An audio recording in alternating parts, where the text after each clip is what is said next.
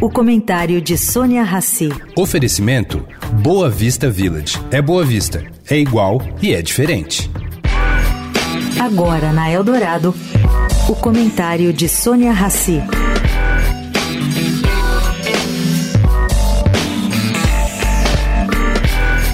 Gente, o Brasil briga para que o Japão volte atrás na sua decisão, que foi feita em 17 de julho deste ano, suspendendo as importações de frango brasileiro provenientes dos estados de Santa Catarina e Espírito Santo. Mas por que elas estão suspensas? Bom, por causa de um único caso de gripe aviária detectado em um pato de criação de fundo de quintal. Um pato. Bom, o ministro da Agricultura, Carlos Favro, está em Tóquio para, entre outros assuntos, tratar dessa decisão e tentar retomar as exportações dos dois estados para o Japão. Fui pesquisar e acabei encontrando uma informação de que existem vários focos de gripe aviária atingindo o Japão desde março desse ano.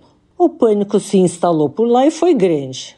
O governo japonês teve problemas para enterrar todos esses frangos, estimados em mais de 100 mil desde março.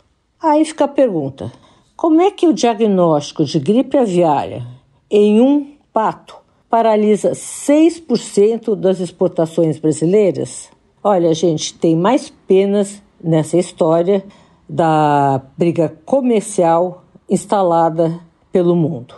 A competição é selvagem e é comum em todos os mercados. Sônia Raci, para a Rádio Eldorado.